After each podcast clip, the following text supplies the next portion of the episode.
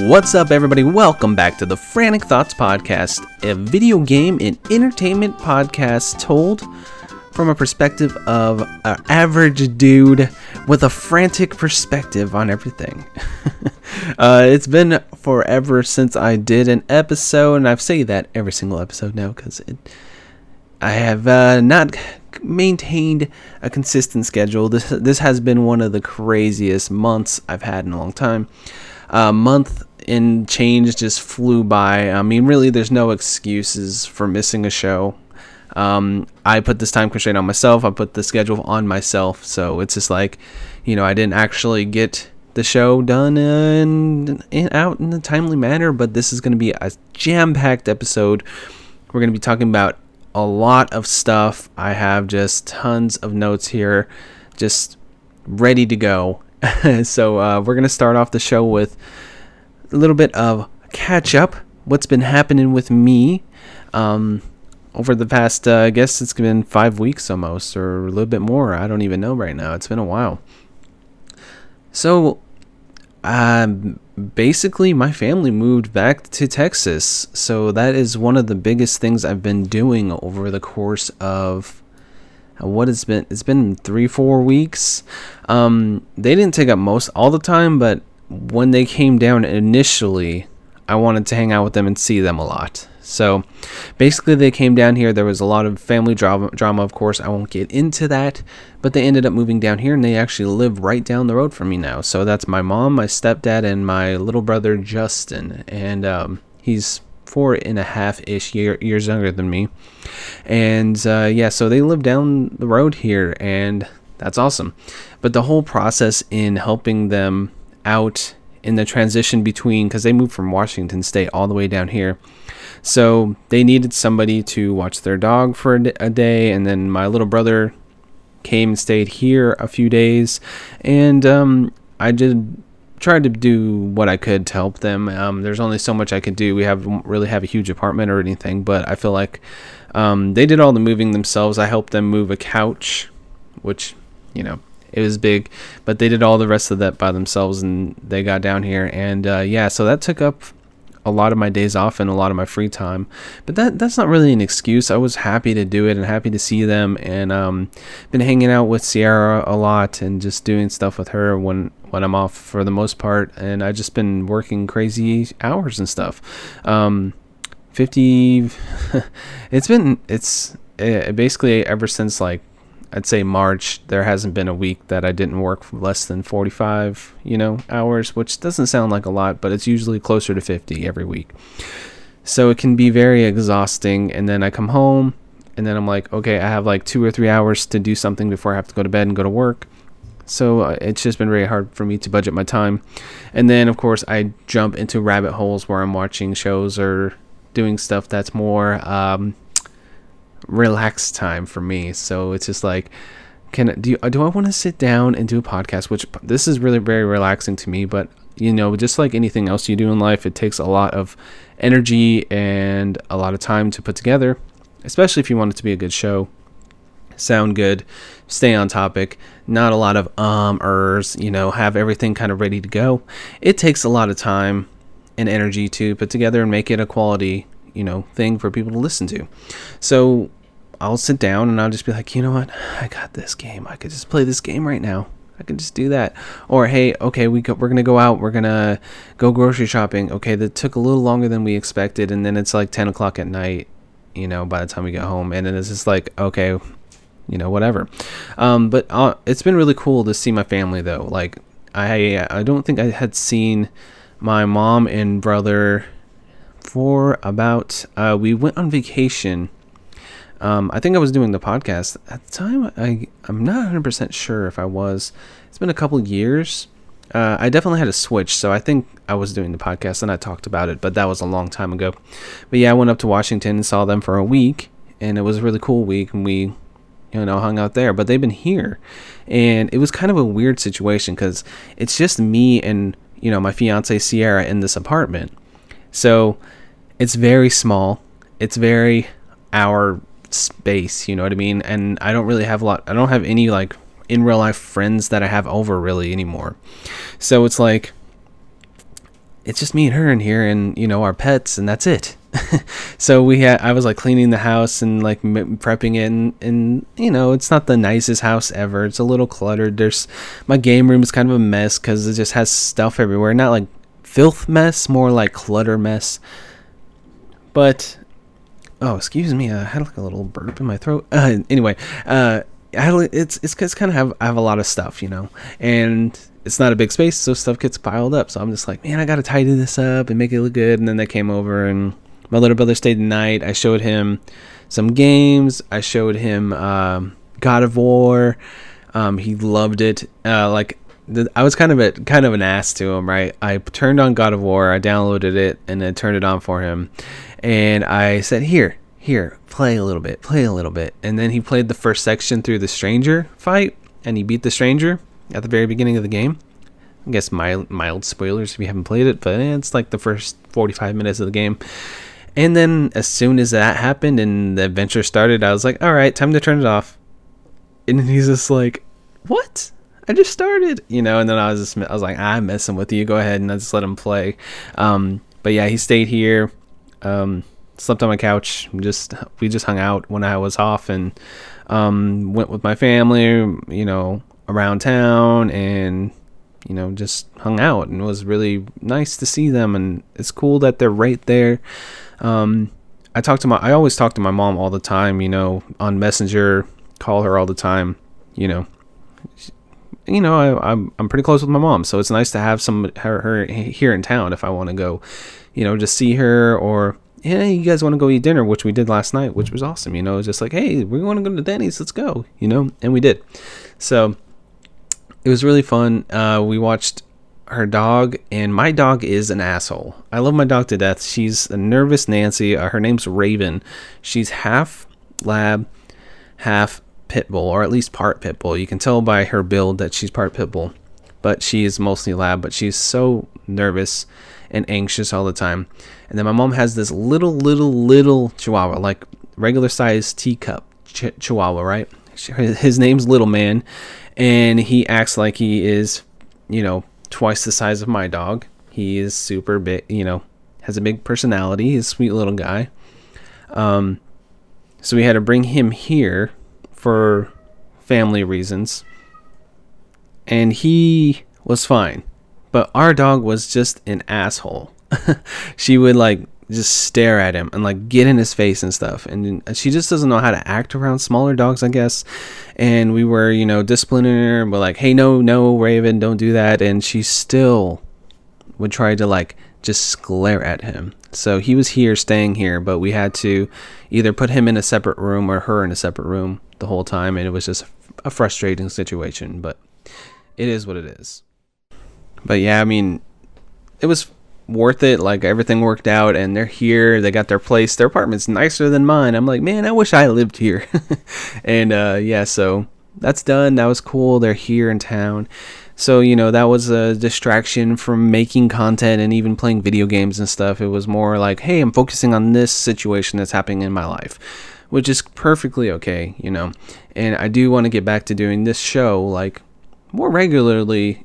I might just say that we're just going to try to aim for 3 to 4 episodes a month, and hopefully I can manage that. And it's hard for me to promise anything because this stuff just comes up and I don't expect it anymore. I used to have like a very set schedule and a very specific time when I worked, and I knew how many hours I would work and how everything would go. And now it's just like, you know, I never know what's going to happen, and it's just been crazy for me, like for like doing a very set and specific schedule for anything. So it's hard for me to be like, oh yeah, definitely every Thursday, like I used to do. And no apologies though. It's I know people hate like long explanations for stuff, so let's just say I'm trying my best. And I actually have some videos planned too. I'm planning video content, and the thing is that really sparked me just really wanting to do more videos is this Polykill video I made. And it was like this clip, Travis, you know, being his natural hilarious self, just talking about Hideo Kojima getting drunk and coming up with Death Stranding. We'll talk more about Death Stranding a little later in this episode, but him just basically saying he's coming up with this crazy scenarios for Death Stranding, just being drunk and just being crazy, and it's just a funny little clip. And then I was like, you know what, this would be really funny if I just edit it purposely bad but kind of good at the same time, if you know what I mean. And so I did that, and I was just like, that was so much fun to edit. I just sat down for a little over, like, it's probably like an hour, maybe hour and a half, and just like clipped together a bunch of like random images, videos, and just made this a really dumb video. And it was fun. And I was like, dude, I really miss doing videos. So I am recording footage, and I'm trying my best to get back into that. So hopefully there'll be some stuff coming up soon, and I'll let you know when that happens. It's like, you know, what I noticed is, like, when you're working, it's like you're in a time rift, if that makes sense. Like, time just flies by when everything's like in such a routine. Like I'll be working this routine where I'm working the same things over and over, and then time just it's like a black hole that sucks your time down. It's just crazy, you know? And trying to manage that is very hard for me. That's like one of my life skills that I am very terrible at, so I've been working on it. So speaking of work, that was the segue I had originally, and then I kind of trailed off, but I got yelled at one of the stores I worked at, and it made me really uncomfortable. And so there is these people that go around, and I'm not even going to say gender, I'm not going to say what the store was. It's a store, I merchandise beer, so I go around to different stores and I stock up beer, help build displays, stuff like that. And I was stacking up this Bud Light thing, and I had been doing this display for Bud Light, and there's like 24-pack cans, and I've stack it like really, really high on Fridays because it's the weekends coming up, and so when I come out on Saturday, Sunday, all I got to do is level off that display. I don't have to fill it up. And they hadn't said nothing to me, and I've been doing that for like 6 months. This lady comes up to me, and I was stacking it up. She's like, "What are you doing? What are you doing?" I'm like, "Oh, what?" You know what I mean? What's wrong? Like, I'm just working, like, what's going on? And then she's like, "You can't cover up the sign." And I'm like looking at it, the sign's not really covered up. Like the price sign, they have like a big pricing sign, maybe a little bit. You can definitely see it if you kind of step to the side, like it's not very covered up. I was like, well, it's not really covered up, and you guys complain if it gets too low, and I've been doing this for over 6 months. Don't you talk to me like that, don't give me sass, da da da da. And I was just like, what? I was like, okay, yes ma'am. She's like, don't call me ma'am, I'm not old enough to be called ma'am. I'm just like, okay, you know? And it's just like, don't be an ass. This happened to me like a few days ago, and just like, what? And I said I wasn't gonna even say gender, but it was a lady, it was an older lady. She had gray hair, you know, ma'am. And I say ma'am to people my own age, you know, it's a polite thing. Whatever. Just be nice to people. I don't know where the story was going, but just be nice to people. That was so frustrating, man. It kind of just put a little like damper on my parade. Like the day was going fine, I was kind of feeling good, listening to podcasts, like, and it's just chilling. And then someone comes up and yells, and yeah, another situation that happened at that same exact store though, which really weirded me out even more than that, because, you know, that just made me uncomfortable and feel kind of crappy about my day. This one was just weird. So I'm working, you know, just doing my thing, stocking shelves, and I hear like this robotic noise, and I feel something behind me, and I turn around, and there's this like thing scanning the shelves. So it's like this robotic thing that drives around and scans shelves, and I know these exist, I've seen videos of them on Twitter, but I've never seen them in person. So this thing is like driving by, and it's just like like that. It's just like this giant lifeless robot. It was creepy.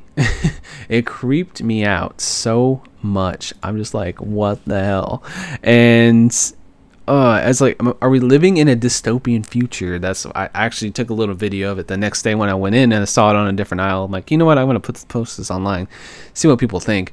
I was like, are we living in a dystopian future? Is this proof that the future is here and it's very grim? And everybody's like, yes, you're correct. Another proof of, like, there's this Walmart, right, that we live near, and I don't stock this store, but these Walmarts are like prison Walmarts. Okay, they're very. I feel very uncomfortable going into these Walmarts now. So they, for one thing, they expanded the self-checks to where there are only 6 lanes of regular checking. So you walk in and there's like 4 big areas of self-check, and I don't mind self-check all in all, but they only give you 1 person for about 10 or 12 self-checks. And so if something happens, like the machine messes up, you're just standing there waiting. All this is, you know, for more automation. They have like a pickup thing where you scan a barcode after you pick up stuff online, and it just spits it out of a machine. There's like no people involved with it. I mean, someone loads the machine daily, but that's about it. And yeah, so when you walk in now, they have these metal gates that you go through like an airport, and you can tell there's like little metal detector things that are detecting like guns and stuff now, because they're cracking down on open carry. So when you walk into the Walmart, there's like 2 security guards standing by the door, and then there's like these metal bars that you have to go through, and then there's self-check that you don't interact with any people. So when you're in the store, it's very uncomfortable to go in. Like I don't feel like at home. Like when I go to a store, you know, I want to, like, especially when it's brick and mortar. I know grocery stores are different, but if I'm going to a brick and mortar store, at least make it feel like you want me there. You know what I mean? Like, it's just, I don't like shopping at that store, but it's the closest Walmart here, and of course Walmart has like everything, so we go there quite a bit. But it's just a very awkward and just uncomfortable situation to go into that store. Yeah, so I did do something, just to go completely off topic here. I did a Frantic Thoughts survey, and I haven't looked at it in a little while. Basically, I just did this mini thing, and I was like, hey, what do you guys think of the show? What can I do to improve it? And generally, I had about 8 responses.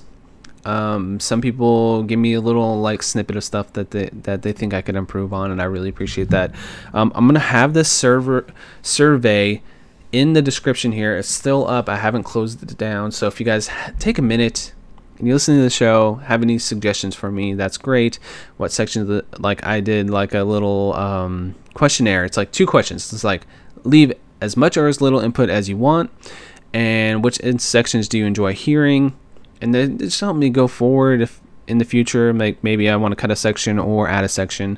I can say, oh, they didn't really like this one quite as much, so bam, you know what I mean? And yeah. So that's there, and I appreciate the feedback I've been getting, and definitely have like little ideas and little tweaks for the show going forward. You'll probably hear them in this show. So yeah, hopefully you like what I do with the show. I always want to make this sound better. I always want to improve going forward. So there's that. I probably should have plugged that at the end, but my notes are here. I am Anchorman. I just read what's on the notes and I say it to you. No, I'm just kidding. Probably should have put that at the end, but that's okay. There was this really cool video. It's a TED Talk that Sean from the Game Buzz podcast shared on Twitter, and I thought it was very enlightening and a very cool thing. It's called "How Craving Attention Makes You Less Creative," and he kind of goes into like, you know, when you're focusing more on like a number or on like a view count or on getting that constant attention and less on building and making the thing that you love, your creativity gets stifled. And it just spoke like to me as somebody who likes to make these little things like this podcast and different things. And I wanted to recommend that you guys go listen to this TED Talk, watch it. I think it's like about 10 minutes. Go to YouTube and just look up "How Craving Attention Makes You Less Creative." Check that out. And I really thought that it was very poignant, and it proved and showed how being a creator is better to be, you know, focused on your craft over your exposure and your attention-seeking nature. And it just made me think about social media, how much I am on there and how much I rely on it for my mental well-being, which I don't really mean to do. It's just part of my life. I am on there a lot on Twitter and different social media sites. And it just kind of made me think a little more inwardly about my habits and about this creative process that we all go through, especially if you're a really creative type. And oh, apparently Steam wants me to play a game. Steam just popped up here. I just thought it was a cool thing, and yeah, go check that out if you have about 10 minutes to watch something awesome. I've been trying to lose a little bit of weight, and I'm not doing this in a very particular way. If that makes that doesn't make sense, but I haven't really drank much sodas and sugary stuff for that long. Like I think for about a year and a half, I haven't really drank sodas on the regular. I drink like 1 or 2 sodas a day. I kind of been trying to cut out regular sodas now. So if I go to a movie theater, I only usually get like a cherry Coke, right? Now I'll get like a diet Coke, or I'll get sparkling water or water, you know, anywhere where I have soda in my life before. I'm trying to cut all of it out, and if I do crave a soda, I will go for a diet one, that or a sugar-free one. And I know diet sodas aren't great for you, but the sugar is a little bit more worse for you, so I've been trying to cut that out. I've been trying to cut out energy drinks. Like, I know me trying to cut out energy drinks. I still will generally have one about 4 out of 5 days of my work, so I have about 4 energy drinks a week. And the other day I've been trying to add 1 day of coffee or something with caffeine, like tea or coffee, to offset the energy drink. I'm trying to get used to that and just trying to shed some weight. I did lose a little bit of weight. I was around 237, 238. Now I'm down to about 220, 218 right now. So I'm feeling good. I'm not doing too much extra exercise. My job is super physical, so I figure if I can watch my calorie intake and stuff, and trust me, it's hard. I have had multiple times where I'm like, oh, you know what, screw it, I'm going to fast food, and I just binge eat a bunch of fast food. I've done it. But I'm trying my best to just slowly lose weight by cutting out stuff, and then if I have that craving for that bad thing, I'm like, okay, cool, I'm not going to do that. Or, hey, I want a beer today. No, you know what, I don't need a beer today. I've been drinking White Claws, but you know what, I actually recently discovered, looking more into them, is they use sugar in White Claws, and they're not as healthy as a lot of people think they are. And I was like, you know, this is it's a healthier alternative than drinking like a really heavy IPA. I'll give you that much. But if I'm going to do the alcohol, I try to, that's probably my biggest vice, is like, hey, you know, I've had a really rough day, I want a beer or something, you know. So that's just the hardest thing for me to get out of my life, and I've been trying to drink less too. And doing all these things, I am losing weight slowly, but I know that I will plateau unless I keep on changing stuff. So I'm really focusing on my health, and I want to be around, you know. I'm getting closer to 30. I know that doesn't sound old. I know it's not old. It's still a young age, but I am getting, I'm like about to be out of my 20s. I have 1 more year. My birthday's coming up soon. I have 1 more year, and then I'm in my 30s. You know, I want to feel like, you know, I can live for, you know, 3 times that long, you know, long time. So slowly just learning more healthy habits. It has been something that's been hard for me, but I've been trying my best, you know. I know this whole 30 minutes beginning is all about me, so, you know, it is what it is. But, you know, I have been treating myself when I can. Money's been super tight. There's situations I can't really go into, but it's just been like penny pinching like a mother. But I did manage to get myself a Solid Snake Amiibo. I found one early release randomly at a Walmart for $12.95, and I was like, you know what, I'm picking this up. I love the Metal Gear Solid series, and I don't have any paraphernalia. I don't have any posters, anything like that related to Metal Gear. So I got myself an Amiibo, and I was like so freaking happy about it. I was like, dude, this thing is so dope. So I got that, and I did pick up some video games, and I have been playing some video games. So let's go into what I've been playing.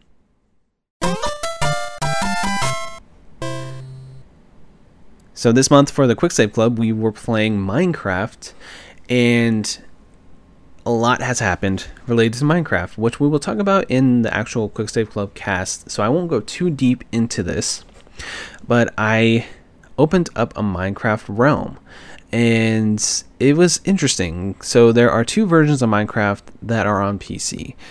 There's the original Java version that runs off the Java platform, and then there's another one that runs off of a Windows software platform. So it's a completely different code set and completely different everything. The difference between the two, of course, Java is not as stable, and the other version is called the Bedrock Edition, which you can play across different platforms. So if anybody has it on Switch, has it on Xbox, anything, can join this realm. We can all join together and play. So I got the realm on that version, and that version's a little bit different than Java version. The combat's a little different. Some of the different crafting things, the redstone acts differently in certain very specific situations. The game runs so smooth on Bedrock Edition, and that server has been awesome. I made an auto chicken farmer. We went and fought a dragon, enchanted a bunch of stuff, and I built a cool house on a hill and all this stuff. It's just been so fun to get back into Minecraft. Got me and Sierra diving into mods and stuff, which we might do something with in the future and play a lot more of that. It's been so fun. So it just, Minecraft is on one of my top games of all time. I don't know if it's my favorite of all time, but it's very close to the top.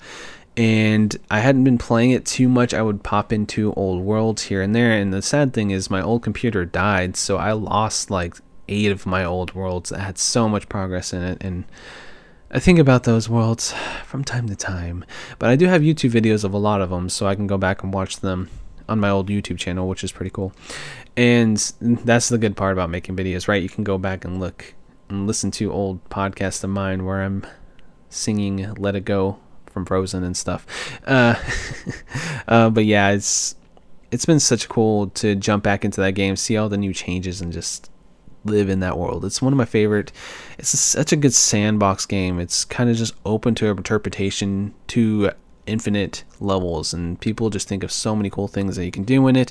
And then when you have that cool idea for that new build, or you can use this new block that you never used before to make this new building or this new redstone contraption, oh, I can go fight this guy, oh, we can make this type of mob farm. And it's just like you're the smallest, that you start out with this game in such a small place, and then it just explodes to a million different possibilities. And that's why I love Minecraft, and it's been really cool to jump in with the Quick Save Club.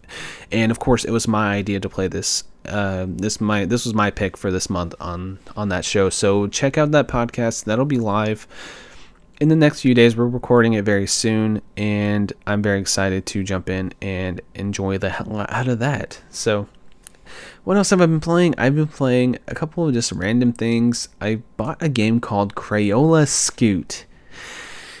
This game's bad, but I like to jump into just random license games to see what they are. Like, what's this all about?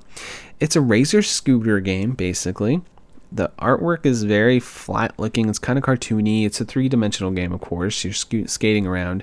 But the mechanic that you have is you paint with your scooter, like a Splatoon-like. So it's kind of like a cross between a scootery game and Splatoon. And I was playing that, and I was like, this is fine. And I played it for like 4 or 5 hours, actually. I kind of played it for a decent amount of time, and I had fun with it. It's not a great game. I wouldn't even say it's good. I wouldn't even recommend it, but I found it for $2.99, and I actually found some fun with it. And it's just it's a kid's game. You know, you can tell that it's a very budget kid friendly game.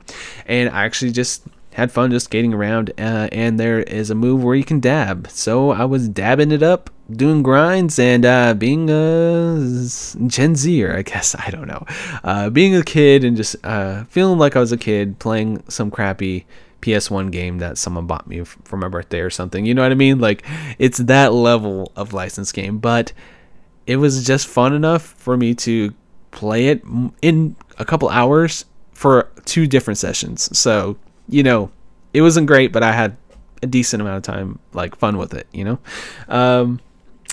What else came out? We played I'd played the Modern Warfare beta 2 times. There was 2 different weekends. The first weekend, they had a 2v2 beta, which was, this game is cool. I am a Call of Duty, old school Call of Duty fan. I like the multiplayer. I haven't jumped into one very deep since Black Ops 3, which I put about 5 days worth of hours in. I'm kind of ashamed of that, but I'm not, because it's fun to have a really good multiplayer game that you can play in the background, right? And I was really hopeful for this Modern Warfare game because they have a brand new engine, and it looks amazing. Like, the graphics are stunning. I bet it'll look even better in like single player. In multiplayer, I'm sure they have to take some liberties and down res some stuff. But on my Pro, on PS4 Pro, it looked just gorgeous. It plays like Call of Duty, even better in some situations. It's a very fast and snappy gameplay, and it's just a shooter, you know. So if that's not your thing, that's not your thing.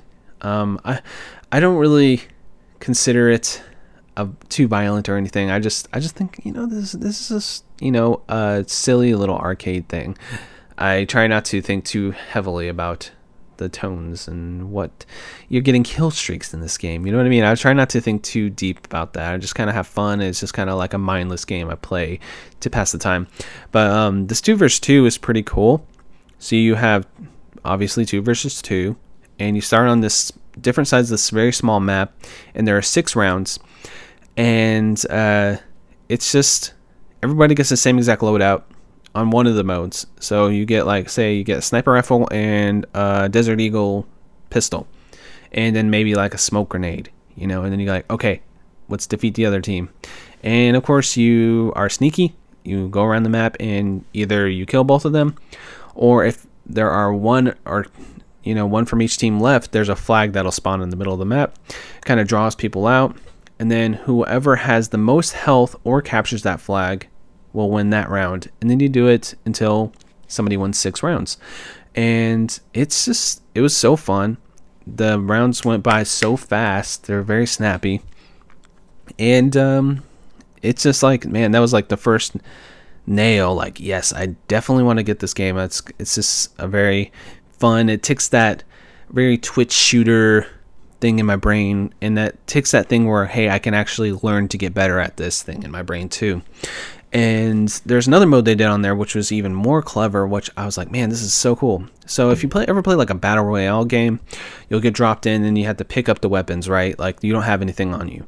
It is a 2v2 mode, but you have to pick up the weapons off the ground. You don't spawn with any weapons. So you'll spawn in, you're like, okay, well, there's a pistol. I know there's going to be a pistol near me. The spawns are always the same. So you're like, I know there's going to be a pistol right there. I know there's going to be a flashbang over there. But if I run over there a little bit further, there's an assault rifle. Or, oh, if you run even further to the right, there's a shotgun. So you can kind of get the lay of where the guns are going to be. So you can, like, okay, I know that this guy probably across here might pick up the pistol, but if I'm fast and sneaky enough, I can go get that shotgun and pick it up and defeat them with the more powerful weapon. Or if you're very good with the specific pistol, like, okay, I can pick up that. So it's kind of like this little meta game that you have to play with yourself as you're playing in there. You're like, okay, what do I want to do? Do I want to pick up this, or do I want to pick up that? And it adds just that extra layer to the 2v2 mode, and it was just fun as hell. Like, it's just very entertaining to jump in and just like, okay, this is a new map. I've never done this map. Okay, what do I want to do? Do I want to jump over here? Do I want to grab this? Do I want to grab that? And it's just so fun. It's just a very pleasant, you know, it's a war simulator or whatever, but to me, it's a very, it takes a specific thing in for me where I can be very competitive and very strategical. Strategical? That's not a word, is it? Strategic. I don't think strategical is a word. I think I made that up. You can pick up some weapons and just learn it. It's fun, and it's smooth, solid frame rate, and it's really cool. And the next week they did another beta, but they had 2 different modes in it. One was like a mismatch of different modes. There was like a domination, a team deathmatch, and just kind of normal stuff. Domination, you just capture 3 different points and defend them 6v6. Team deathmatch, you know, that speaks for itself. You just kill the other team, most points wins. And then they had like a headquarters mode where it's like you have a point that you capture and you have to hold that point for a certain amount of time. And then when you do, it spawns a different spot. And basically whoever holds the most points over the time limit is the winner. And then they had another mode that's very Battlefield-like, and it's ground war. They've had ground war in Call of Duty before, but usually when they have ground war, it's just like, okay, it's the same maps, but we're gonna add, like, instead of 6v6, it's 12v12. You know, it's just more people on the map. But this game mode is freaking ridiculous in this Modern Warfare beta, or in Modern Warfare in general. It's 32 players versus 32 players, and the map is about the size of 4 maps put together.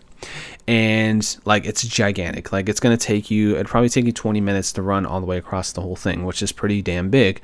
You run pretty fast, too. And it's like Battlefield. You got 5 points. In Battlefield, the thing is, when you capture a point, the actual point will get moved. And you can, there's like a push and pull thing, but not in this one. You just have 5 points that you have to defend and capture.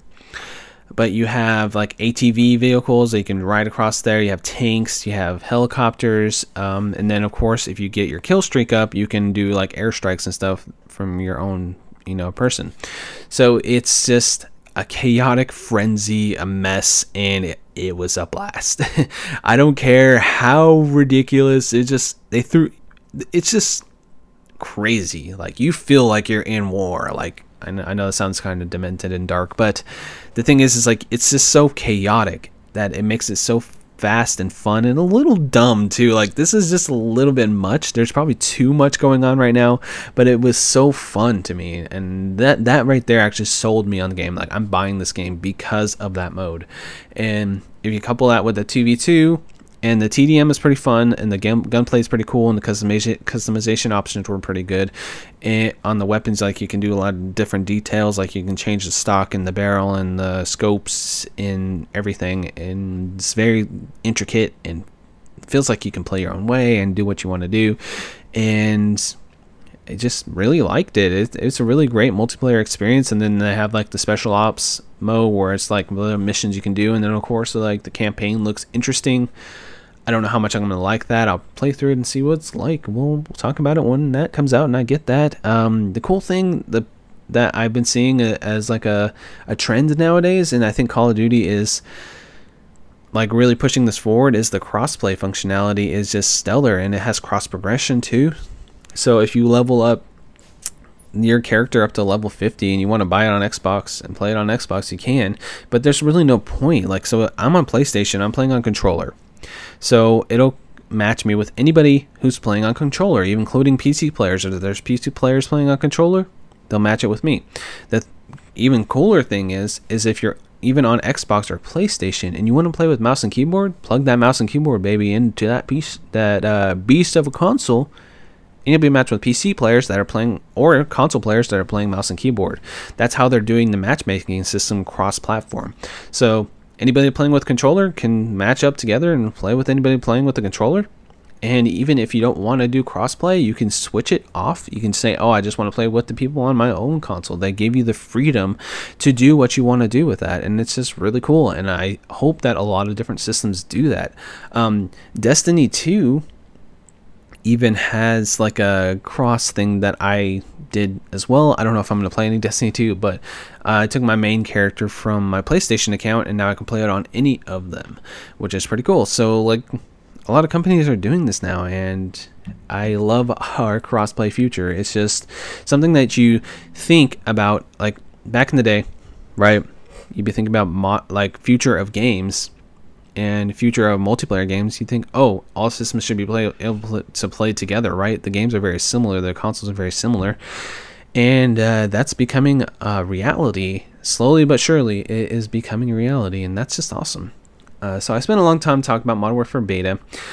Celeste Chapter 9 came out, and then I discovered I had never beat Celeste Chapter 8. So what I ended up doing on my Switch is I have been going back and replaying Celeste again, which I've played the main story of Celeste a million times, but I never bothered to get the secret stuff. I'm just like, I just like the main thing, you know, being bullheaded. So now I've been going back, getting the B-sides and getting all the strawberries. The strawberries actually don't count as much as these like hidden, like silver hearts you have to get, or like glowing hearts. So I have to get 4 of those from 4 secret areas to open up Chapter 8. So I've been working on that, and then I want to play through Chapter 9 on Celeste. And I was like, I thought I was ready for Chapter 9. It's like, oh, yeah, it's coming out. And then I went in there, I was like, wait, no, I'm not. So that's fine. That's one of my favorite platformers I've played, and I've just been really enjoying that as well. And speaking of platformers, I played some more Mario Maker 2. It's been kind of my go-to for, like, I have an hour, you know, or I have 30 minutes, and I'll sit down and I'll just go into, you know, either like the infinite play mode, I can't think of what it's called right now, where you can just play, or I go and look in like the top trending levels, or I look at the levels I'm following from people, and I'll just play a few Mario Maker levels. It's Infinite Mario. I haven't built any stages recently. Not sure if I'm going to build anymore, honestly. I might go back and build some eventually when I get that itch, but right now I'm just kind of enjoying just playing that game. It's kind of just going to always be there. It's kind of always be in my Switch for now until some other games come out. But that's always a good time. And let's see, what else have I been playing? I think there's just a bunch of indie games coming out that I just want to play. Like, I already started Untitled Goose Game. I know it's very short, but I only did like the very first section of it.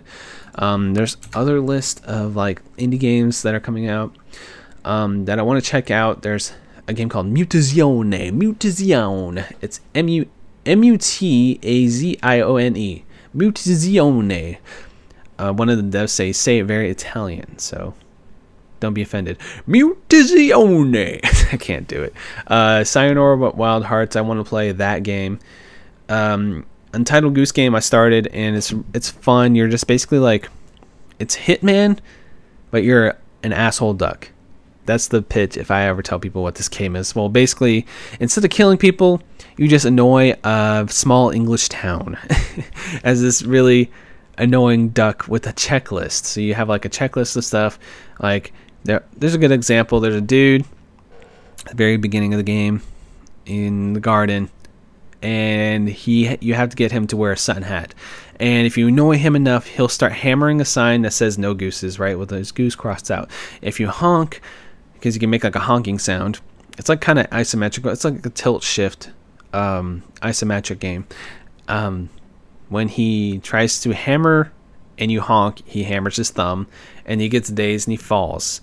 And then you can pick his hat off of his head, and then he's a bald guy, so, and there's a sun hat. So if you take the hat off his head and run away, he'll be like, oh, like all bummed out. And then he'll go put the sun hat on, and you'll get that little check mark off of that mission. Basically, it's literally just a checklist. This goose has a checklist of being an asshole to everybody in this town, and it's hilarious and dumb and fun. It's just what I live for when I play little indie games like this, and I'm kind of itching to play some more right now, honestly, but it's so fun.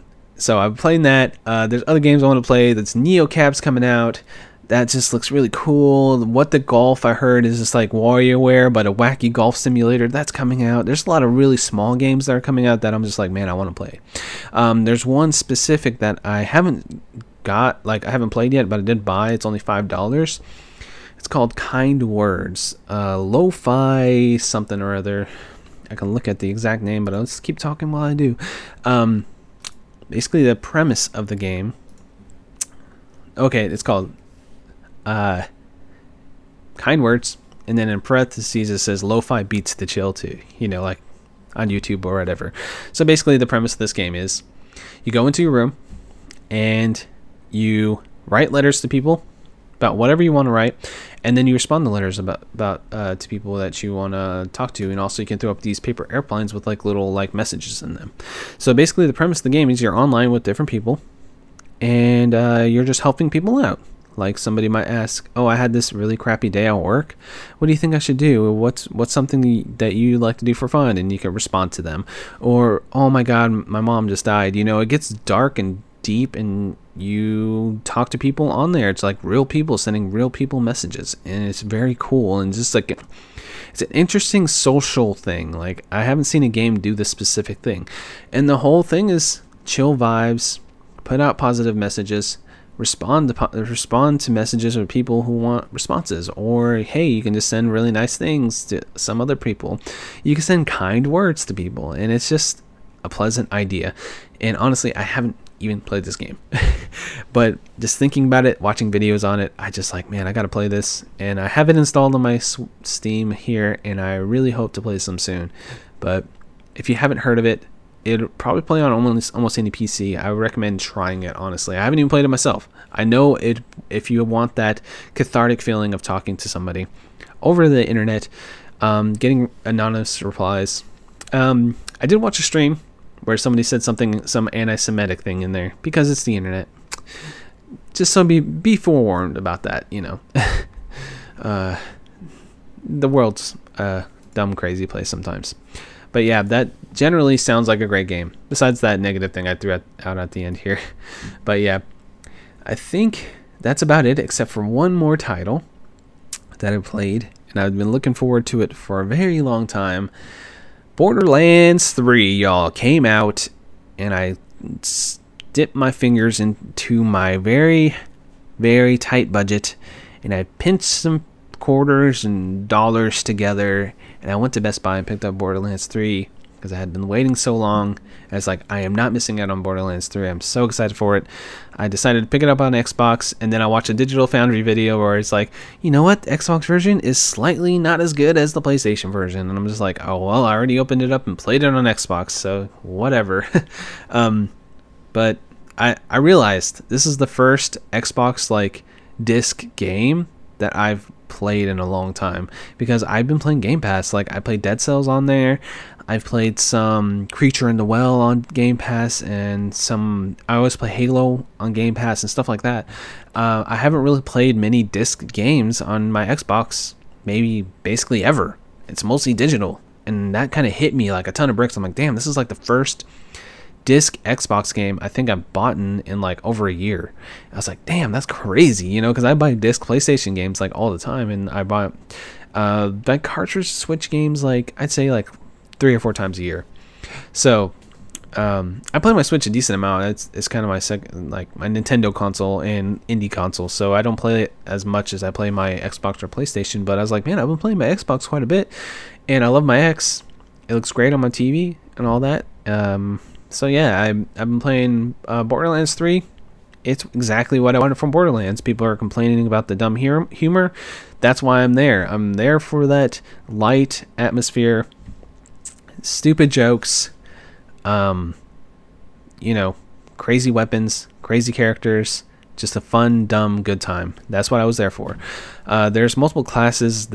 I ended up picking one called Flack, and he has these mobs, these like pets. Basically, you can choose between like a spider ant, these crazy looking thing, like a skag, which is basically a dog, and there's another one. There's a couple of them that you can choose from, but you can like, I've been using the skag.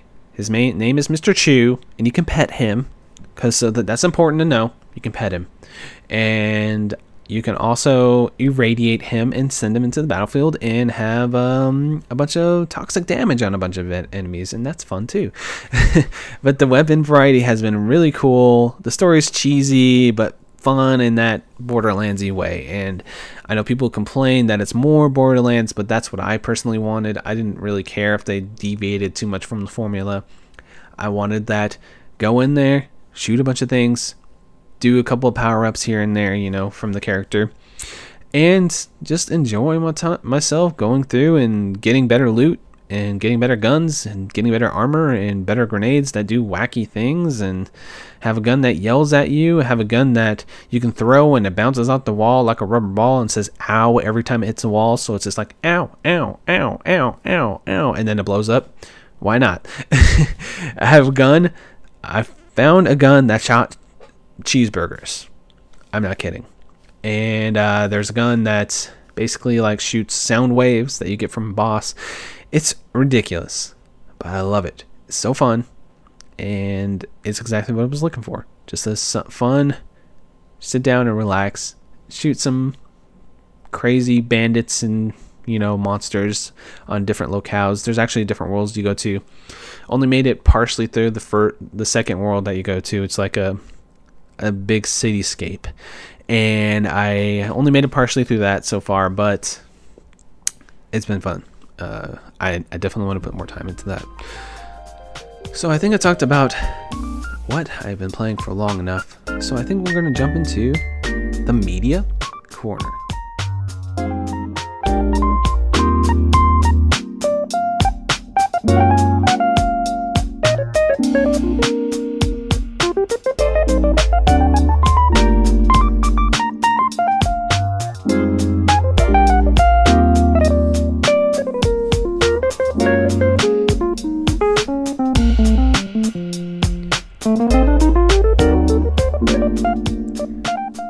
So we're going to start off with a little bit of media news. There's some stuff I do want to talk about.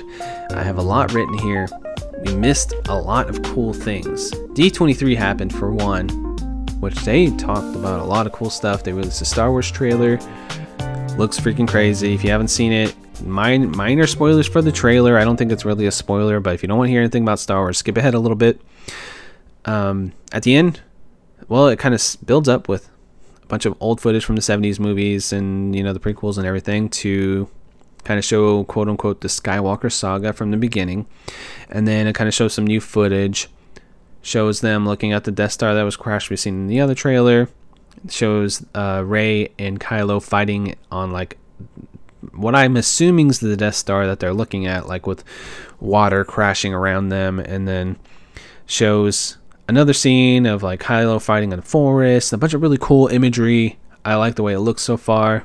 We don't really know the story too much, but what they do show at the very end of the trailer is Rey holding two red lightsabers by her face, and then she snaps them to make a double-ended, like, red lightsaber. Lightsaber? Really, Josh? Lightsaber. And shows her just, like, looking super badass. You're like, oh my God, is she gonna turn dark, or is it her mind? What's gonna happen? Ooh, intrigue. And I'm a big fan of all the Star Wars movies.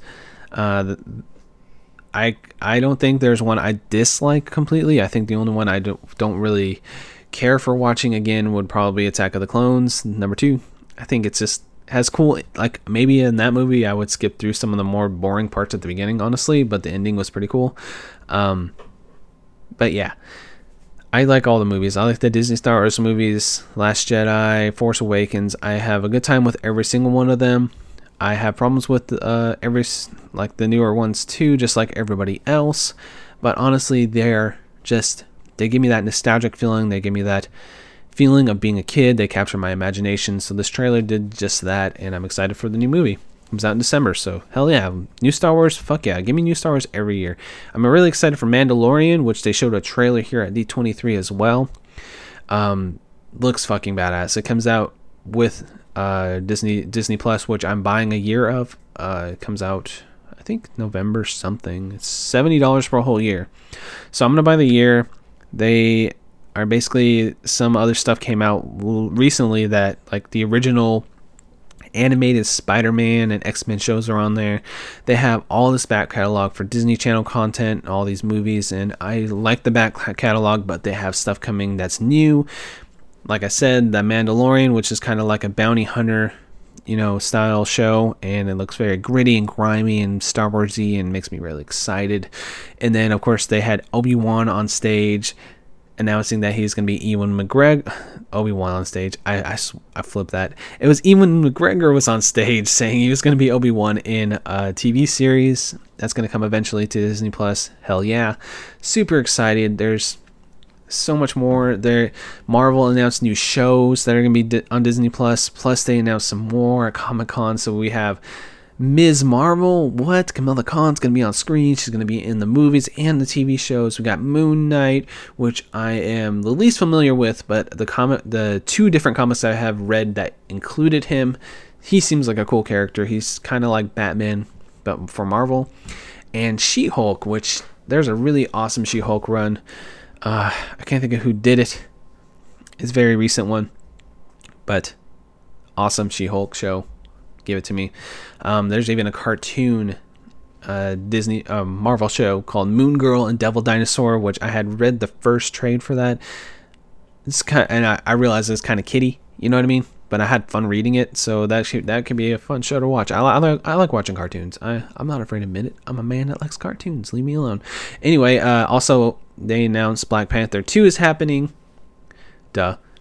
They actually talked about that there at Disney Plus. A little bit more Disney Plus stuff, or D23 stuff here. Yeah, let's keep going with that. Pixar showed footage for their next original movie called Soul. It stars Jamie Foxx and Tina Fey. It comes out June 19, 2020, and it's the first black lead in a Pixar film. It's kind of about souls, learning about their personalities, becoming true souls. It sounds very interesting. I'm looking forward to that. Disney announced their animated feature for next year. It's called Raya and the Last Dragon. And here's the synopsis. It says, a lone warrior from the fantasy kingdom of Kumandra who teams up with a crew of misfits in her quest to find the last dragon and bring light and unity back to their world. Sounds cool. For first official Asian descent princess. If I kind of count Mulan as a Disney princess, but that's what they said. So. It is what it is.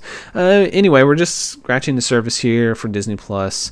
I'm a huge fan. You know, that's an obvious statement. I'm really excited for the platform. There's like a Lizzie McGuire show, a bunch of new stuff, and like a Muppets show with a bunch of Muppet shorts and a bunch of really cool stuff that's coming to Disney Plus. I'm excited for day one for me.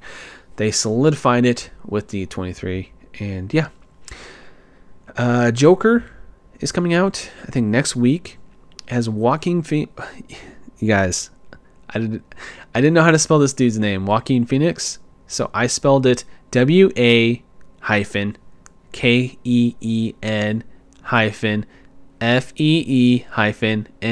I've spelled it phonetically for me here on my notes, and I just gave that away.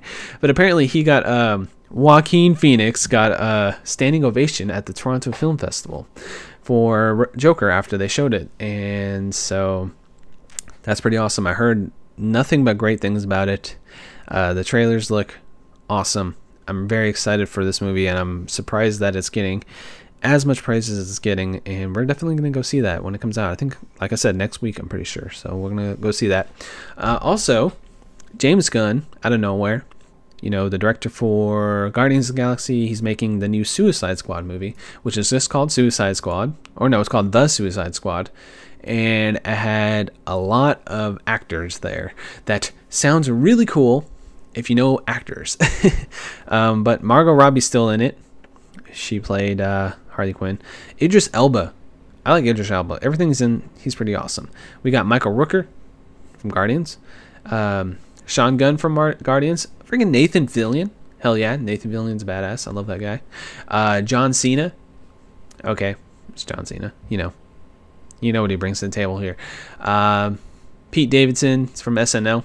Kind of weird looking guy. He's like super skinny. Like he has this weird energy. I think he's okay.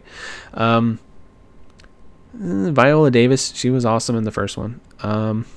Yeah, very great cast like that they're showing here. I'm actually very excited for James Gunn directed. Seeing there's like this huge cast like on here. It was 1, 2, 3, 4, 5, 6 times 24 people that he put on this image on his Twitter, and it's like, you know, no one's safe type of thing. Oh, even here in the tweet it says, don't get too attached, hashtag Suicide Squad. Yeah, because you know it's going to be crazy and hilarious and ridiculous, and with through his lens, through his directing style, I think it's going to be a funny movie with a lot of really great action and just humor, which really needed to be in the first one. So hopefully this movie is going to be as good as it seems it's going to be. I'm excited. And of course he's going to come back and do Guardians 3, so that's awesome. Speaking of Guardians and MCU, Spider-Man was in negotiation with Sony, and then it looked like it was going to be agreed upon, like that Spider-Man 3 was going to be a thing within the MCU, but recently just announced, I think even today, that Kevin Feige came out. I said Feig. I think his name's Feige. He came out and said, hey, Spider-Man's back in the MCU, and the movie is coming out, where is it? July 16th, 2021. And here's the quote from Kevin Feige. He says, I am thrilled that Spidey's journey in the MCU will continue, and I and all of us at Marvel Studios are very excited that we get to keep working on it. Spider-Man is a powerful icon and hero whose story crosses all ages and audiences around the globe. He also happens to be the only hero with the superpower to cross the cinematic universes. So as Sony continues to develop their own Spideyverse, you never know what surprises the future might hold. So basically he's saying that we're probably going to get a Spider-Man / Venom movie. Or a Sinister Six made by Sony. They can make their crappy, like, okay, I can say crappy. They might be good. I don't know, but they can make their make whatever they want to make, as long as we get a follow-up to Far From Home, because they had like this really awesome end credit scene that really teased the future, and then they're like, oh my god, we're not gonna make another one, they're probably not gonna make another one, and I'm just like, no, make another one, need to know what happens, and now we get to know. So that's cool. Also, my voice is really high-pitched right now. Also, there's a Breaking Bad movie coming out called El Camino, and it's focused on Jesse Pinkman. I just wanted to mention that Better Call Saul and Breaking Bad are some of the best media out there. I love them to death. So I'm excited for this movie. Huh. That's probably a news story I could have skipped. But hey, go watch the trailer. Go watch Better Call Saul, man. That show's great. That show is phenomenal. Okay, so we're going to go into the subcategory of Media Corner, which is what I've been watching. And we're going to talk about some movies and TV here. Dora the Explorer and the Lost City of Gold was an awesome movie. It was a very good, very entertaining movie, very fun family movie. This surprised me to no end. We went seeing this movie, and it actually has a decent rating on Rotten Tomatoes. I was like, this, there's no way this could be good. But we sat down, and it was surprisingly funny. Had some cringy scenes in it, but... And Boots, the monkey, looked very terrible. It was some of the worst CG I've seen, like recently, recent CG. You know, it looked really bad. I thought the character design on that monkey was kind of bleh, but the humor was there. I actually laughed a few times. There was some, you know, it felt very much like one of those family movies that will throw an adult joke in there, but it's not so much like to where the kids can pick up that it's an adult joke. So that was fun. And this is, if you have kids, go see this movie. If you have kids, like, younger than 13, whatever, this is just, like, anybody, young kid will love this. And me being 28 years old, I still loved it. And it was a very good time. I don't know if I'll watch it again, but I was... Color me surprised. I just didn't expect this movie to be any good. And it was decent. Like... I wouldn't say it was great. It's not a masterpiece, but it's a fun little family movie that you definitely should check out if you have a kid, or if you're a kid at heart like me. Also, speaking of being a kid at heart, we watched the Steven Universe movie.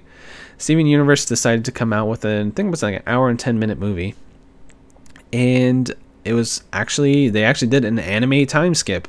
It's after the events of the last season by 4 years. I think, no, might have been just 2 years. I can't remember. It's been a couple years since the end of last season. The last season ended like a few months ago. And this movie was a musical.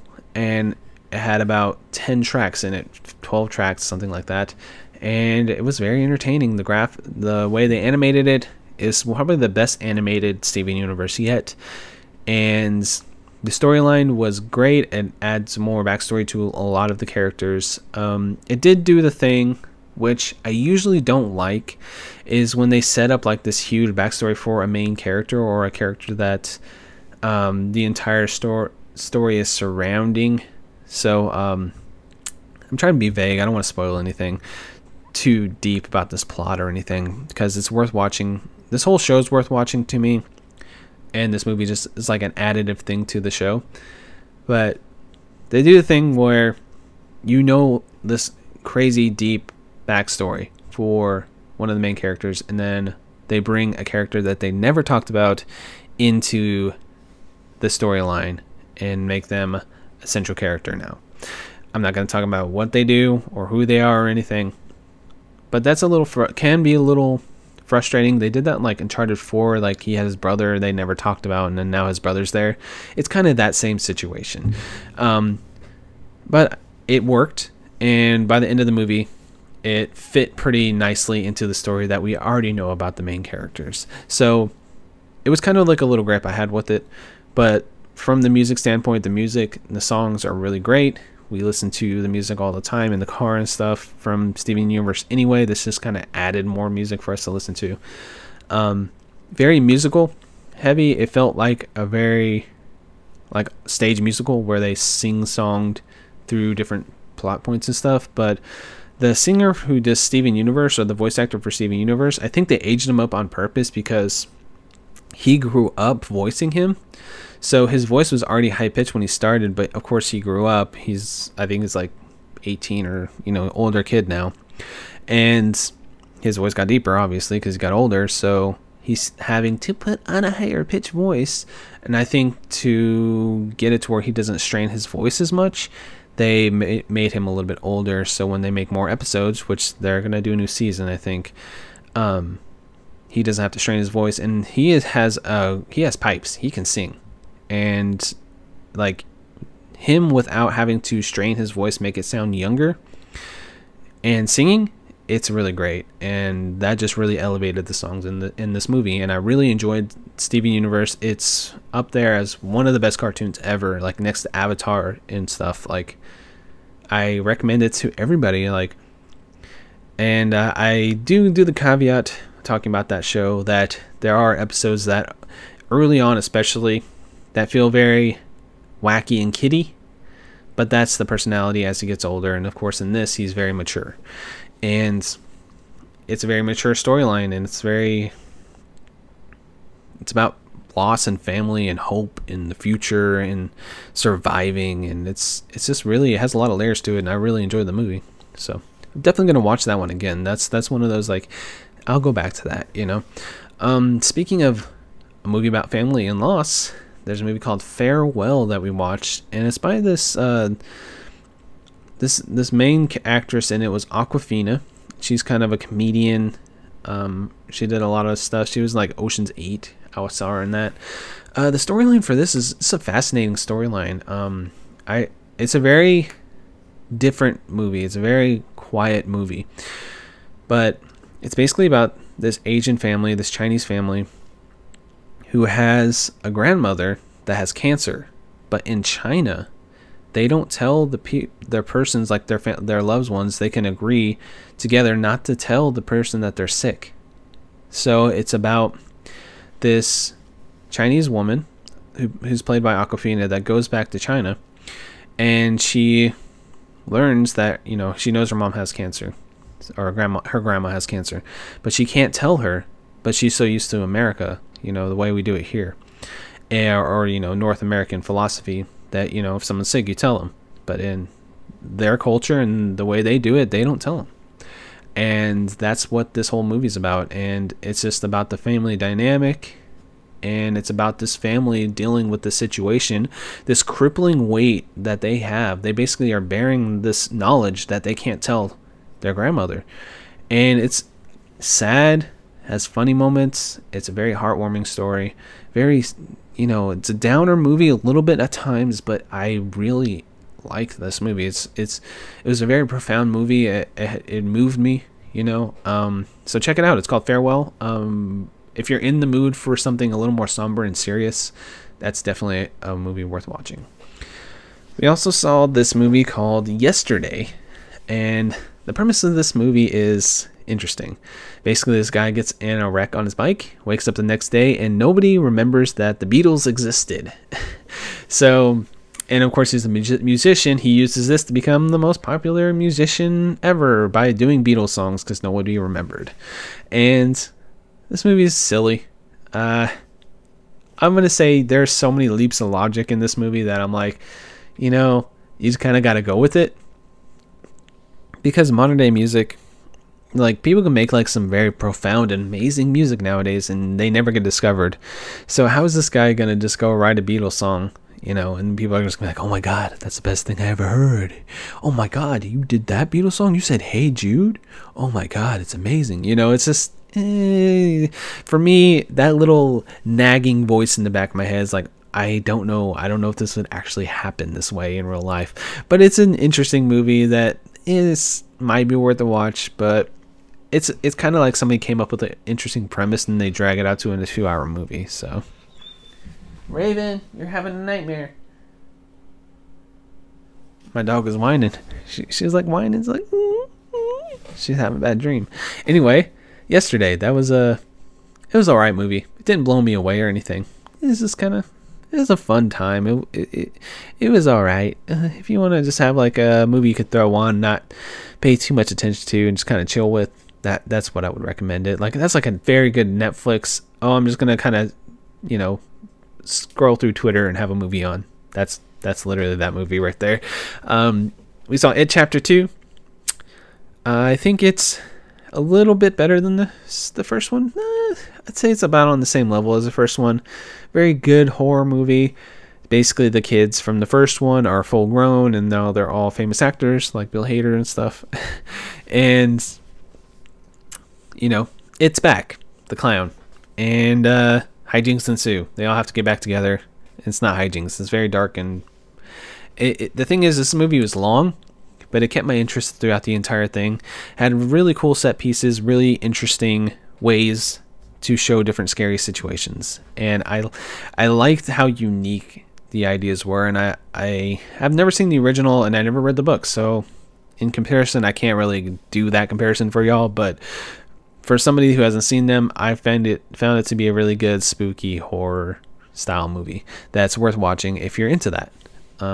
And generally I'm not, but it was suspenseful enough and interesting enough to watch and have a good time with. And even though the runtime's like 2 hours and 50 minutes, I'm not even kidding, it really didn't feel like that long. I thought the storyline really grabbed my attention, and from the very beginning to the very end, I loved seeing my way through that movie, and it was good. Some TV I've been watching. We watched Glow Season 3. We've got through all that. Let's see. How do I feel about it? Great show. So Glow, it's the wrestling show about the gorgeous ladies of wrestling. The show this season, they're like in Las Vegas, and a lot less wrestling, but a lot more personal life stuff, and I enjoyed it. I don't think it's as solid and as good as the first 2 seasons, but seeing where these characters go, I'm very invested in the characters, and it looks like they're only going to do 4 seasons and cut it off, so they're not going to drag this out forever like they did the Orange is the New Black show, which, you know, I talked about my feelings on that. They dragged that show out way too long, so I'm glad they actually know where the end point is for Glow, and I want to see where it goes. Like, this has kind of felt more like an in-between season to me to build up to the ending, because the finale, like the last part of the episodes for the season's like, oh my god, what's gonna happen next? I want to know. And also, it was kind of like ambiguous enough they could have left it off and not made a season 4 if they wanted to, but there's one more season to go on that one, so I'm excited to see what they do with it. We saw this show called Russian Doll. It's been out for a while. Watched the first season. It's a cool premise. I really liked it. It's kind of more another Groundhog Day, like, I guess you could say, where you repeat the same day, but it gets a little more weird. It's a little more out there, and they do some interesting things. This show's pretty short. I think it's only like 10-20 minute episodes or something, so it's a really easy watch. And I'm not going to spoil anything from this one. If you like the idea of a time loop situation where basically she dies and she wakes up and redoes the day, you know, and then she has to figure out why she's in this time loop. And this one really goes some weird and interesting places, and I think it's one of the more unique versions of this take that I've seen. And I really thought it was great. The actress, Natasha, I think Natasha's something. She's from Orange is the New Black and American Pie and all that. She's the redhead. She did a very good job with her performance in this, and I thought it was a great show. If you haven't checked it out, I recommend this one highly. The last thing I want to talk about that we watched in Media Corner is The Boys Season 1. And I think this might be the best takedown of superhero fiction since The Watchmen, period. And that's a big, bold statement to say, but this takes the pathos, the ideology, I'm trying to sound smart here, and every time I say a big word, I stumble over it. Ideology of superheroes, and kind of turns it on its head in a very unique and wonderful way. You start to learn what would it be like if these super powerful beings actually existed. Would they have empathy for us normal mortal souls? And it takes some really cool turns, and I just loved my time with this show. This is one of the best shows I've seen in a very long time. Very adult. It's not for kids, period. Very gory, plenty of sex, plenty of drugs, plenty of violence. But I just had a great time watching the show. From the characters, the acting, the just general premise of superheroes that are larger than life and how they would actually act in the real world. And I liked it. I recommend that one so much if you're into superhero fiction especially. So that is the Media Corner for this week. And we're going to go into the news of interest.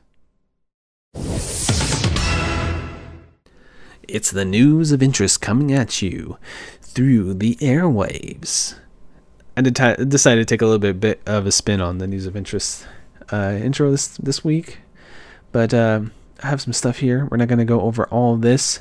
I think I put too many things on this news of interest, so we're going to just kind of jump around here. KFC has a dating game coming out, or it came out. It's the height of capitalism. You get to date a sexy Kentucky Fried Chicken. What's his name? Not commissioner. Sergeant. What is it? Colonel Sanders. Oh my God, I couldn't think of it as like commissioner? Colonel Sanders. You get to date a sexy young Colonel Sanders and get to eat his fried chicken with the 12 herbs and spices you know you want to, ladies.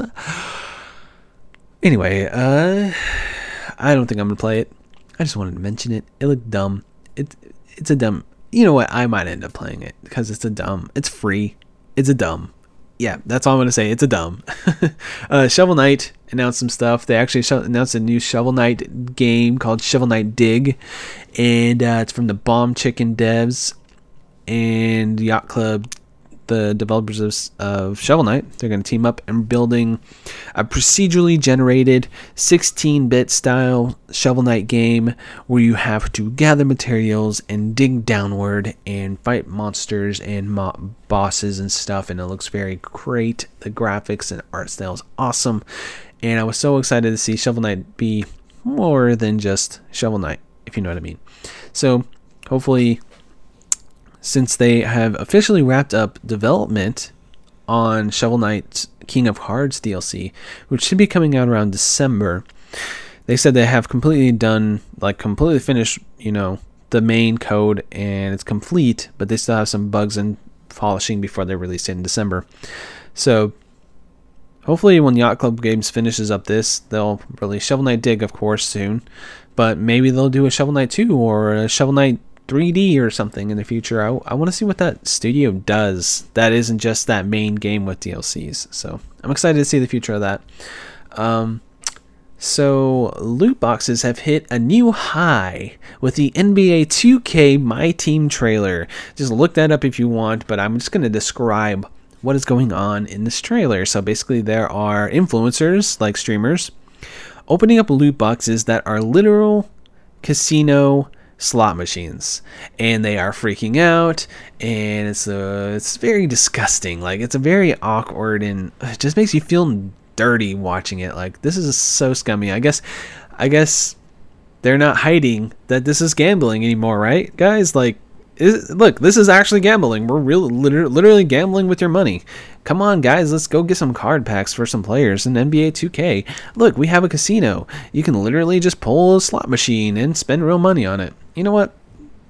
If people want to spend money on that bullshit, they can, but I thought the trailer was so, like, disgusting. Like, oh my God, this is just, like, so blatant now. Like it's just, it feels like a parody, you know, when you see the trailer. Anyway, speaking of shady microtransaction processes. Michael Transaction. Hello. Hello, everybody. My name is Michael Transaction.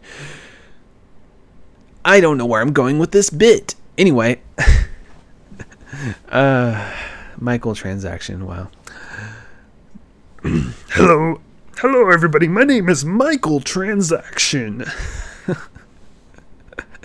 I will take your money for a skin of your choice. Well, actually, you know, you have to open a loot box and then possibly get the skin of your choice. Oh my god, you spent $50 and you didn't even get the skin of your choice? I'm sorry, give me more money and you might possibly get that skin of your choice. Because my name is Michael Transaction.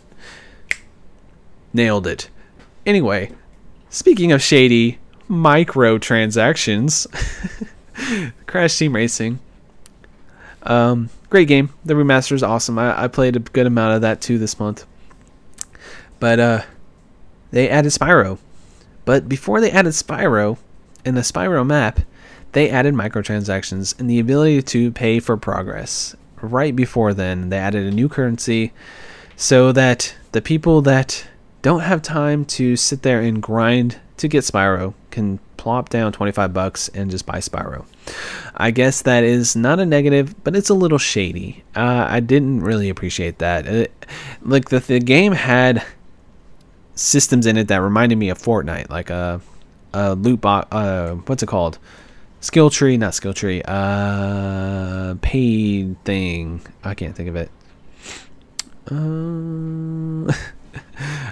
A season and you buy it.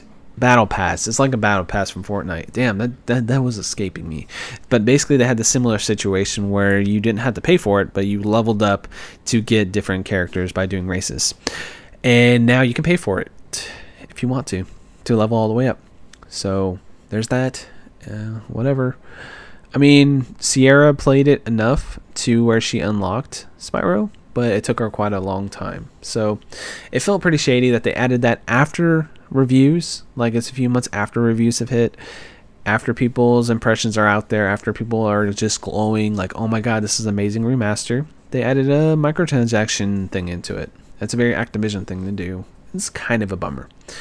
There was a Nintendo Direct 2. Did I open this already? Yeah. It didn't really blow me away too much, but they did add Super Nintendo games to the Switch, which is really cool. I've been playing some Yoshi's Island on there because, you know, of course. Terry Bogard in Smash, which is an SNK character. I actually knew that character, surprisingly. Some people didn't, but I can see why you wouldn't know that character. Overwatch is coming to Switch. Hell yeah. Just kind of going over some basics. Doom 64 is coming to Switch because, you know, why not? They have... What else stuck out to me here? Like, not very many other things. Like, they had some Animal Crossing gameplay that looked really cute. I want to play it. Deadly Premonition is getting a sequel. I played some Deadly Premonition years ago. The game is weird and sort of funny, sort of just off-putting. And it's been so long, I kind of want to replay it. And of course, there's a sequel coming out now, and it seems like it's partially funded by Nintendo, or at least the publishing side of it is. Which is interesting, because it's this Nintendo Direct happened a while ago. When was this? September 4th. So it's been a few weeks, but yeah, I won't talk about it too much longer. Then a week after that, they announced Ring Fit Adventure, which is basically like this. It's kind of like Wii Fit, but it's for the Nintendo Switch, and it's a RPG game where you are working out to defeat a bodybuilding dragon. That's a bad guy. It looks fun. Very Nintendo. Very weird Nintendo, you know? And also, around that same time, I'm just jumping all over the place. Yakuza is a weird series, right? They're coming out with the 7th in the series next year. And it is a turn-based game, which is very weird. So Yakuza is usually like a kind of run and brawl game, you know, fighting people in the streets. This time they are going to make it a turn-based strategy game, or not strategy, just turn-based game, like a turn-based RPG style fight system. But I saw a summon, and he summoned a giant crab, or a crab that ate a guy's face, and it's still wacky Yakuza, so I'm sure that's going to be fun. Gamescom happened. I'm going to go rapid fire through this real quick. Little Nightmares 2, Kerbal Space Program 2, Comanche, Erica, an interactive full motion video style game, and Need for Speed gameplay, which I found pretty underwhelming. Also, they had some Death Stranding stuff. So let's talk about Death Stranding for a minute here. They have... Okay, this game feels like the biggest troll ever right now to me. So this trailer, they have Norman Reedus taking a piss. He takes a piss at the beginning, walks up the mountain with the fucking ladder, and then he goes up there, and literally, it's Jeff Keighley standing there as a hologram. And everybody on the internet is just laughing their ass off how absurd this is. And he's the ultimate fanboy in the game. Jeff Keighley is. And then Norman Reedus walks down the mountain. He tumbles and falls down the mountain. The baby's crying, so he has to shake the baby to make it calm. And what is this freaking game? It's just... I don't know what to feel about this, man. I'm a huge Metal Gear Solid fan. I love Metal Gear Solid. All of them are great for their own different reasons. But the more I see about Death Stranding, the more I'm like, what is this? Do I want to play this? Like, the main premise of the story is you are walking from the West Coast to the East Coast trying to reconnect the United Cities of America. And it just... There's going to be action. There's going to be combat. And there's going to be stealth. But I just don't know what to think about it. Like, I'm gonna pick it up. I'm gonna play it. But I'm just like, okay, you know.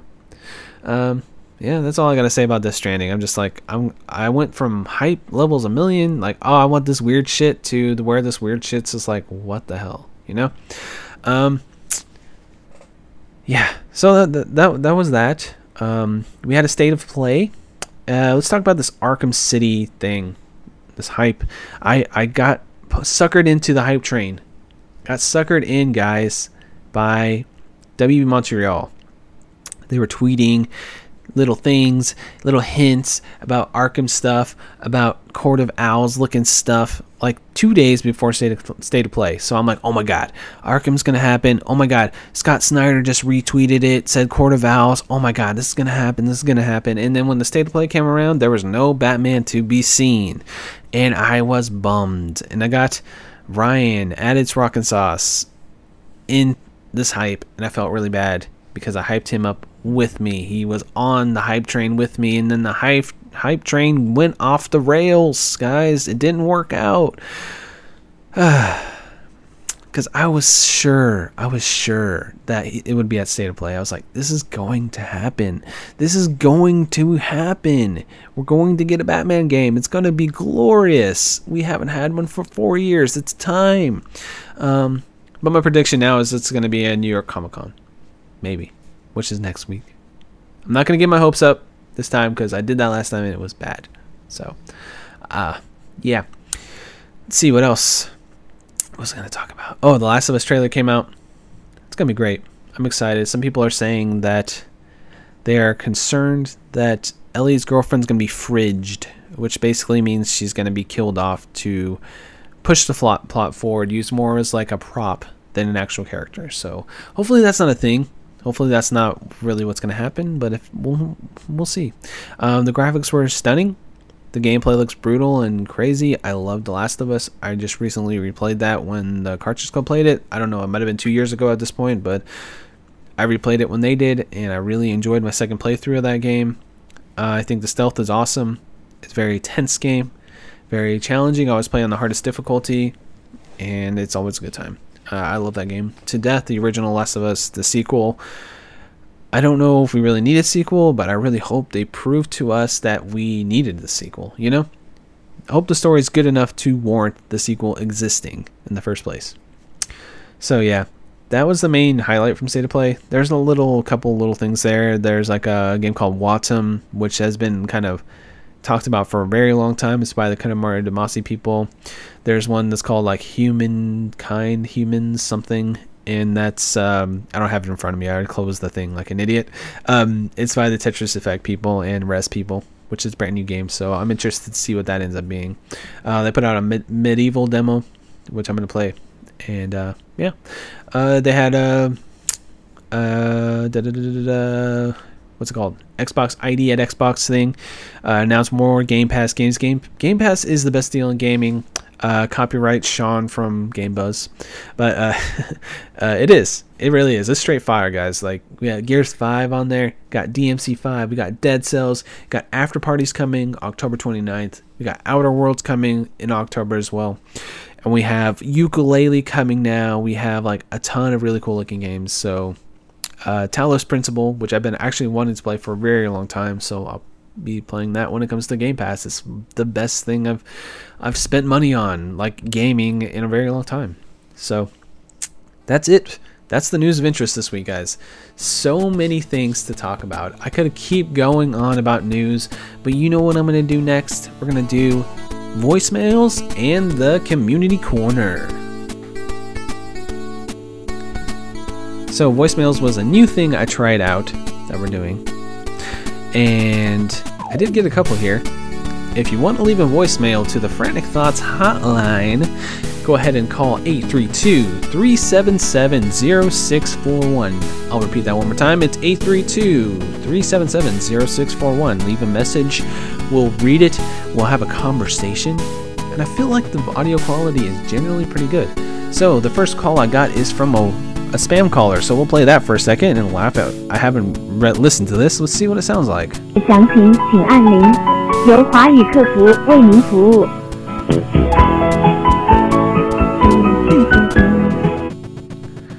Okay, that was something, but here's the real actual call, which we got on August 18th, so I'm answering this. It's from somebody. We're going to play it right now. Hey Josh, Trav here. I was down here in my video game, about to play some games, and I noticed I have this really old ratty book I use to enter codes and hints and stuff in the games as I play them. So I have this one book that's just full of years of notes and random scribble from video games like Mega Man to really any game that gives you a code. Do you have anything like that? Do you keep a book of video game codes around so the next time you play you got it right there? Let me know. Thanks. So, I don't currently have one of those. Sorry, it's a letdown, right? But I did have one for years. That was Grand Theft Auto codes. I really got into doing codes for Grand Theft Auto 3, Vice City, San Andreas 4. I had all those codes written up in the same, like, one piece of notebook paper. Like, literally, it was front and back, all the codes. I still know the codes for GTA San Andreas pretty well. Let's see if I can do it. L1, R2, hold on. R1, R2, L1, R2, up, down, right. Up, down, right, up, down, right. That's the high tier weapons. See, I remember the codes.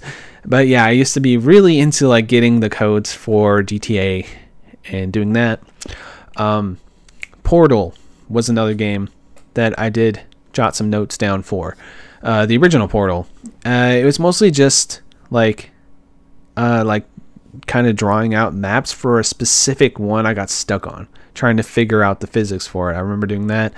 I rarely ever pull out a pen and paper for games, period. I'm not much of a retro gamer, though, in the modern day. So games like codes, like you said, you had codes for Mega Man and stuff, like, to get to different stages, I'm assuming, right?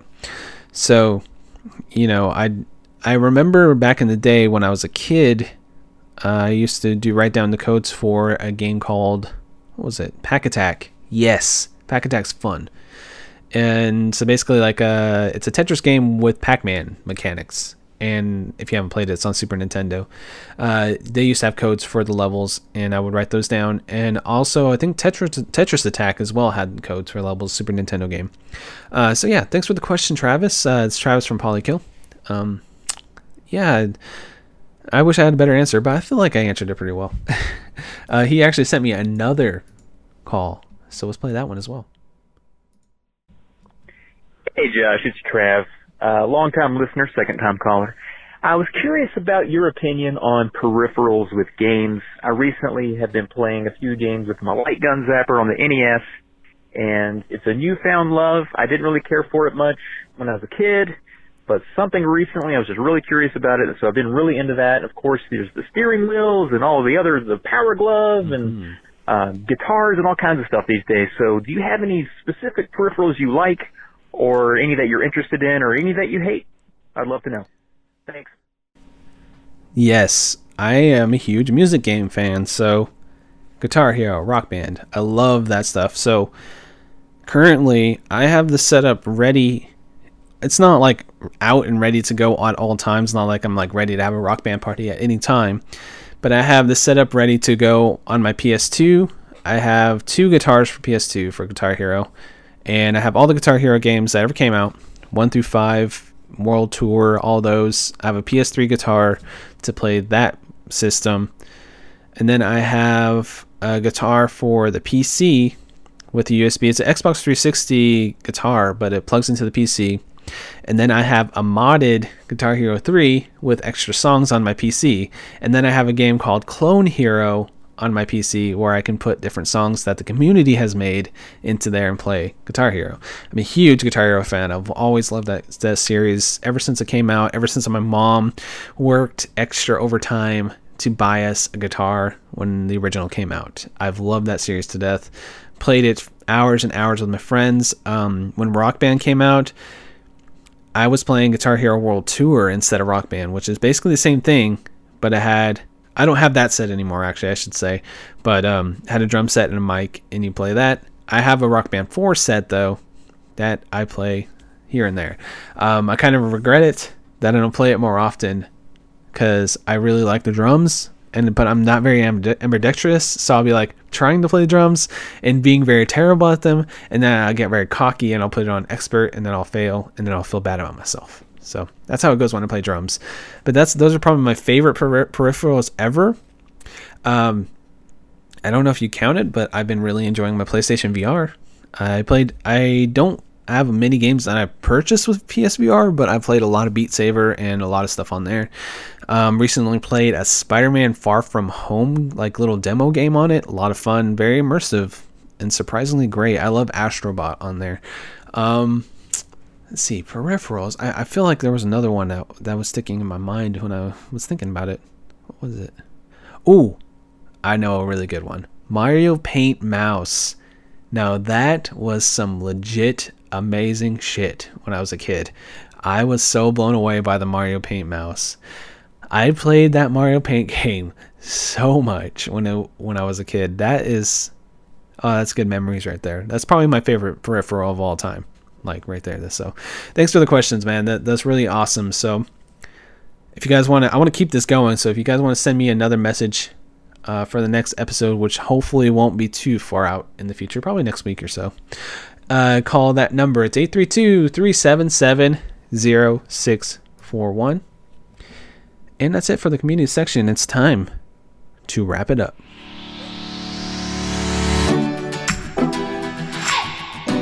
Thanks for stopping by this extra long episode of the Frantic Thoughts Pack podcast. Be on the lookout for videos, and the Quick Save Club podcast from Minecraft should be up in the next week or so. Also, be sure to check out the Cartridge Club forums over at cartridgeclub.org/forums, and there will be a special spot for this episode if you want to talk about it. And if you want to participate in the Cartridge Club Games of the Month for October, since it's basically October by the time this is released, Cartridge Club is going to be playing Castlevania 3. CC Portable is playing 999 on the DS. And I'm going to start including RF Gen because I've been really getting into that podcast. I've always listened to it, but I'm going to mention them from now on. So RF Gen is going to be playing Bloodstained Curse of the Moon. And, of course, I'm co-host of a PC gaming podcast, which is similar to these Game of the Month podcast, which is called Quick Save Club. And next month we're playing Seventh Guest, which is a classic PC title with some kind of horror spooky vibes, which I'm very excited to try out. Also, the Minecraft realm is going to remain on throughout October, so if you want to get in and keep on playing online with us on the Minecraft realm, go check the Twitter over there at Quick Save Club. There's a link to the realm, or you can come to our Discord, which is on that same exact page on at Quick Save Club on Twitter. You can find the Discord there as well. And yeah, we're gonna keep that realm open. I think people are enjoying it. People still jump on from time to time. It's not super busy in there, But I like the idea of just having it up for one more month, just to see if people want to keep on playing. That's going to be up as long as people want to play it. Play on it. So, thank you for listening. Thank you for being patient with the show. Thank you for coming back and listening to the episode, even though there's been a hiatus. It just happened. So, it happens, guys. I will be making more shows, more episodes of this, more videos in the future. Just stay tuned. Come check me out at Frantic Society on Twitter. That's Frantic, S-O-C-I-E-T-Y, for any future updates and for my stream of consciousness tweets that I really love doing. And I'll catch you guys on the next episode of Frantic Thoughts. Thanks for watching. Well, actually, no, there's no video on this one. Thanks for listening. Catch you guys next time. Bye now. Bye. Oh, I just did my old school bye. Bye. Bye, guys. It all became so lovely. Those bluest skies above me. Those funny feelings I had never felt before I met you. I thought I'd stay a while. I tried to learn to smile. So many colors I had never even known. Maybe I'll find myself sitting on that distant shore.